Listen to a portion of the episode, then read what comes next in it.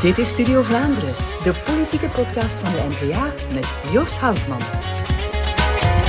Welkom bij een nieuwe aflevering van Studio Vlaanderen. Vandaag de gast een pajotter, een advocaat, een jogster, een federaal parlementslid. Ja, Christine van Varenberg, jij bent dat allemaal. Welkom in deze uh, studio.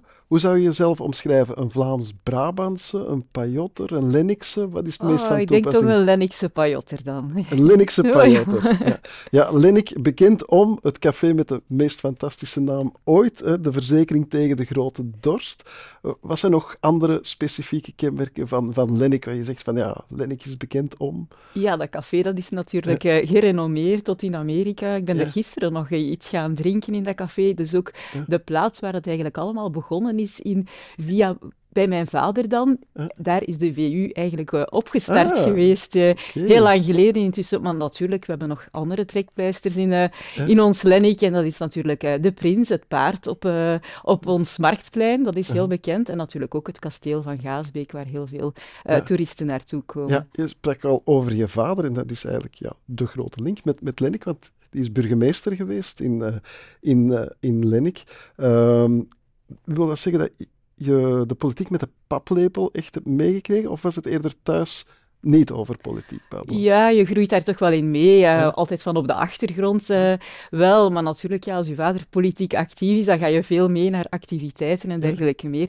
Natuurlijk, ja, dan, dan kom je in je tienerjaren en dan ben ik, ben ik daar niet zo nauw meer bij betrokken geweest. Dus het was eigenlijk voor mijn vader toch nog een verrassing Ja. toen dat ik in 2009 dan de eerste keer Ja. op de NVA-lijst eh, zou staan. Ja, want ik kan me inbeelden dat er kinderen zijn van die zeggen van, goh, al die, die uren die erin kruipen in de politiek, die avonduren, dat is niks voor mij, maar voor jou was het dan toch anders. Ja, op een bepaald moment had ik inderdaad hetzelfde gevoel van oei, Ja. de politiek, ik, wil, allee, ik ben Ja. er niet meer echt bij betrokken. Maar dan toch, ja, met, eh, met de opstart van de NVA ben ik toch nog veel meer geïnteresseerd geraakt in de, Ja. in de politiek. En heb ik toch eh, de stap gewacht in 2009 voor de En zo kaas- en wijnavonden en quizavonden voor de partij, dat vind je leuk?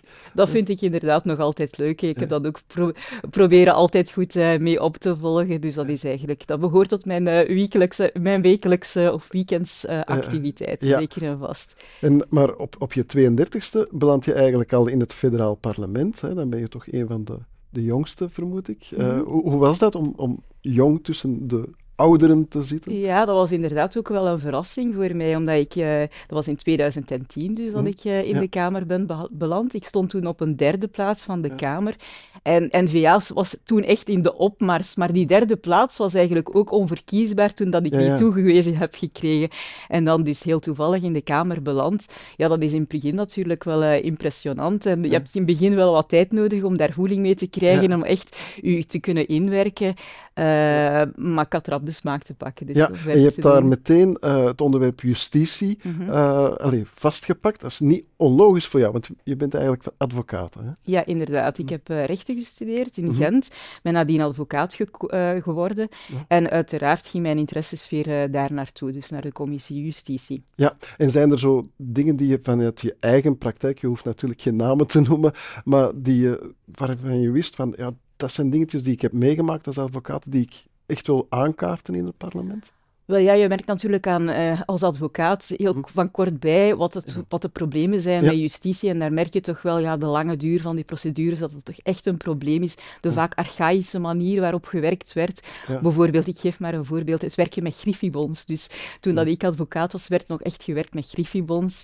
Ja. Dat is het betaalsysteem, hoe dat je een zaak moet opstarten. Dat dat Oké. allemaal op papier gebeurde en dat er zo weinig digitaal gebeurde, dat, dat waren natuurlijk problemen die 19e moesten... eeuw in- ja, inderdaad. Dus eh, justitie heeft daar echt eh, achterop gehinkt. Ja, je, je sprak al over de, de commissie justitie. Daar ben je in 2012, als ik me niet vergis, eh, voorzitter van, van geworden. Wat doet zo'n commissie? Wat is eigenlijk de taak van zo'n commissie?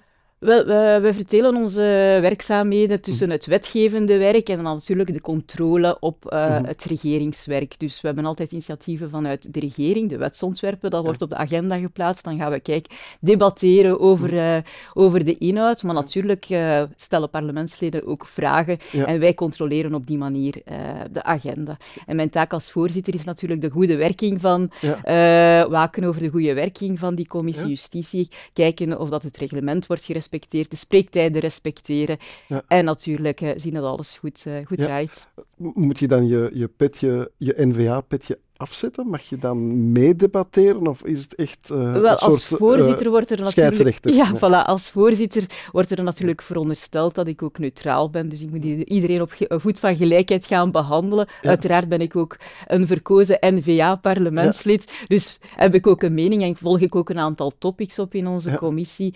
En dan zeg ik natuurlijk van, kijk, ik spreek vandaag niet, of ik spreek op dit moment niet als eh, voorzitter, maar namens mijn N-VA-fractie. En dan kan dat natuurlijk ook om u Ja, in het niet altijd op je tong bijten. Voilà, nee, maar dan meld ik het uiteraard wel Ja. aan de commissie. Door de jaren heen, wat zijn zo de, de, de grote momenten van die commissie geweest die, die jou bijblijven?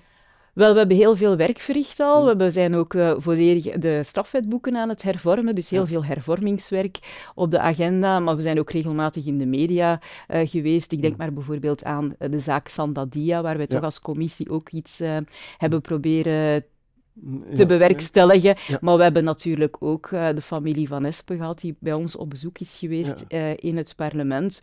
Want dat tragisch geval heeft natuurlijk ook veel pijnpunten eh, op justitie blootgelegd, waar er ook nog veel werk aan de winkel was. Maar ik denk dat we toch als commissie een aantal stappen hebben vooruit kunnen zetten om ook bijvoorbeeld seksuele misdrijven beter te gaan opvolgen en daar toch een aantal dingen te bewegen in goede zin dan voor slachtoffers dan vooral. Recent was de commissie ook weer terug in het nieuws eh, naar aanleiding van de aanslag op de, op de twee Z- eh, Zweden, hè, met de voetbalmatch ja. België-Zweden.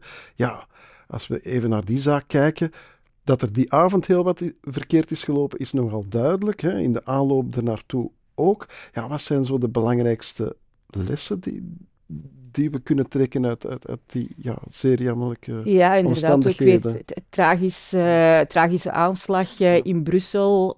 Ja, de man, de betrokkenen, die was illegaal in het land. Ja, dat Ja. blijft natuurlijk eh, een probleem, dat falend asielbeleid. Ja. Eh, maar natuurlijk ook nog andere zaken. Hè. De informatiedoorstroming. We hebben destijds, en ik heb daar ook in gezeten, de commissie aanslagen gehad. Ja. En we hebben daar echt een werkstuk afgeleverd als eh, parlementaire onderzoekscommissie, was Ja. het toen.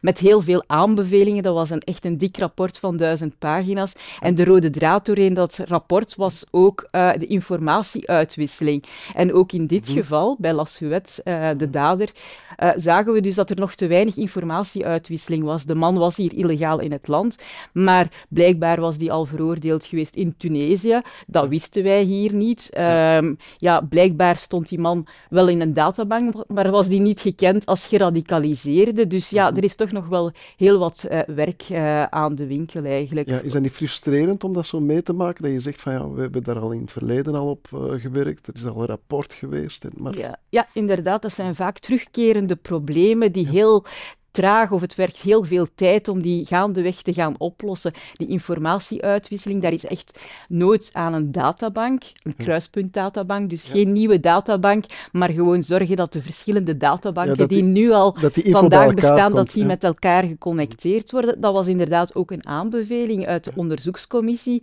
Maar ja, ondertussen zijn we al 2023, bijna 2024. En ja, ze moet nog worden gerealiseerd ook. Ehm, dus ja, het is, blijft natuurlijk, er zijn heel veel problemen die terugkerend aanwezig zijn. Mhm. vond en die het eh, niet ontslag van, zijn. van minister Va- van Quickenborne toen nog terecht? Zeker en vast. Mhm. Ehm, hij is natuurlijk politiek verantwoordelijk voor wat er misloopt in justitie. De toenmalige minister heeft dan wel gezegd: het is de fout van een individuele magistraat. Ja. In dit geval was er een dossier in de kast blijven liggen. Ja. Men had er niet naar gekeken, niemand wist van iets.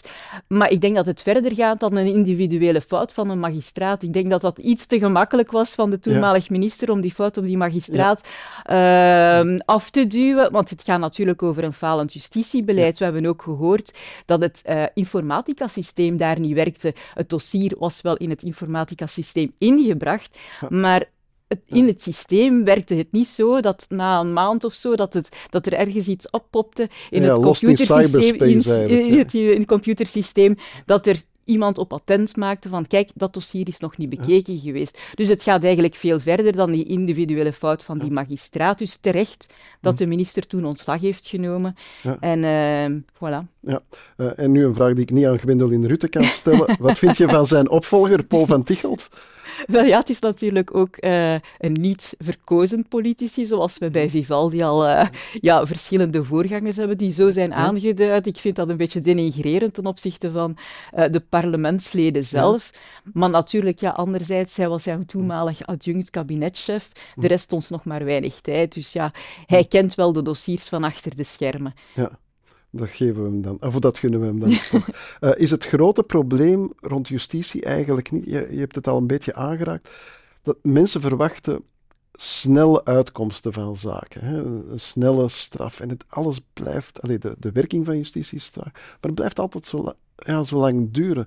Snelrecht lijkt mij een oplossing, maar dat is ook ja, geen evidentie. Ja, inderdaad. De, de, procedures zijn echt nog veel te lang. Het mm. kan zijn, zeker en vast in, in, Brussel, dat je vandaag een, een zaak mhm. Start 2023, maar dat het zes, acht jaar duurt eer dat je een definitieve uitspraak hebt. Ja. En dan voor bepaalde soorten van delicten is uiteraard die snelrecht zal een oplossing zijn. Ik denk maar aan zaken waar dat er uh, bewijs voorhanden is, die duidelijk zijn. Dat zijn toch zaken die snel voor een rechtbank moeten kunnen ja, uh, komen, zodanig dat het duidelijk is voor slachtoffers, zeer belangrijk dat er snel recht geschiet, maar ook voor de dader. Het heeft totaal geen zin om iemand die vandaag een delict pleegt en die pas een jaar of twee jaar later voor de rechter verschijnt, waarna er nog een keer na twee jaar pas een uitvoering van de straf zal plaatsvinden. Dat, heeft geen, dat is een nutteloze justitie, dat is uh, straffeloosheid. Dus dat snelrecht moet er echt van komen, maar ook daar hm. vragen wij daar al heel erg uh, lang naar. Het, het, snelrecht komt er ook niet nee, snel voilà. uh, kweekt heel veel frustratie hm. natuurlijk. Um, wat zijn zo de, de prioriteiten die een minister van Justitie eigenlijk echt zou moeten stellen? Waar, liggen die? Er zijn verschillende prioriteiten, denk ik. Ik denk dat we nog altijd kampen met een overbevolking van de gevangenissen. Dus daar moet echt iets aan gebeuren. Moet denken aan de, aan de bouw van nieuwe gevangenissen, ja. detentiehuizen die nog meer moeten worden opgericht. We hebben ook de geïnterneerden die nog altijd in de gevangenis zitten en meer en meer nog. Dus we moeten werken aan uh, psychiatrisch forensisch uh, instituten waar die... waar uh, zij dan terecht kunnen. Ja, voilà, waar dat die geïnterneerden in terecht kunnen komen. We moeten werken aan de gerechtelijke achterstand en naar natuurlijk ook het verbetering van de werkprocessen. Ja. Dat zijn toch allemaal nog werkpunten, dus dat zijn al meer dan één prioriteit. Ja, ja, Digitalisering dat enkele, uh, dus straks hadden we het er al over, over de, de, de quizavonden en de, en de uh, kaas- en wijnavonden en dergelijke meer. Ja, er komen heel wat zaken op jou af in het campagnejaar 2024. Ben jij een campagnebeest? Zie je dat zitten? Goh, we hebben de vorige keer zo hard Bent campagne wel getraind van thuis uit natuurlijk. Hè? ja, ja, ja, maar we hebben, we hebben in Vlaams-Brabant ook echt een goed team. Ja. En uh, we hebben vorige keer heel goed campagne gevoerd, altijd op de boer geweest, weinig avonden thuis geweest ook, bijna een gans ja. jaar lang. En dat zal dus denk ik nu niet anders zijn. We hebben natuurlijk een verkiezingsjaar. In uh, juni hebben we de Vlaamse federale Europese verkiezingen, maar natuurlijk nadien hebben we ook onmiddellijk in oktober de gemeenteraadsverkiezingen. Ja. Dus dat wordt een heel ja, actief pittig, jaar. Ja. Dat wordt heel pittig. Veel markten doen, veel eetfestijnen doen, veel debatten doen. Dus, uh, maar ik kijk er toch naar uit. Ja, en wat, wat doet Christine als ze niet aan politiek doet? Wel, dan probeer ik vooral te ontspannen om uh, een keer te gaan lopen. Ik probeer drie keer in de week toch, uh, te, toch te gaan lopen. Nu is het natuurlijk wel sneeuwachtig weer. Dan probeer ik in het bos van Gaas, Gaasbeek te gaan lopen. Of als het regent, doe ik dat ook. Tussen de bomen is dat altijd fijn om te, op te lopen. Maar uh, ik sta denk ik in Lendik toch wel een beetje bekend als de lopende politica ja. ook van de buurt.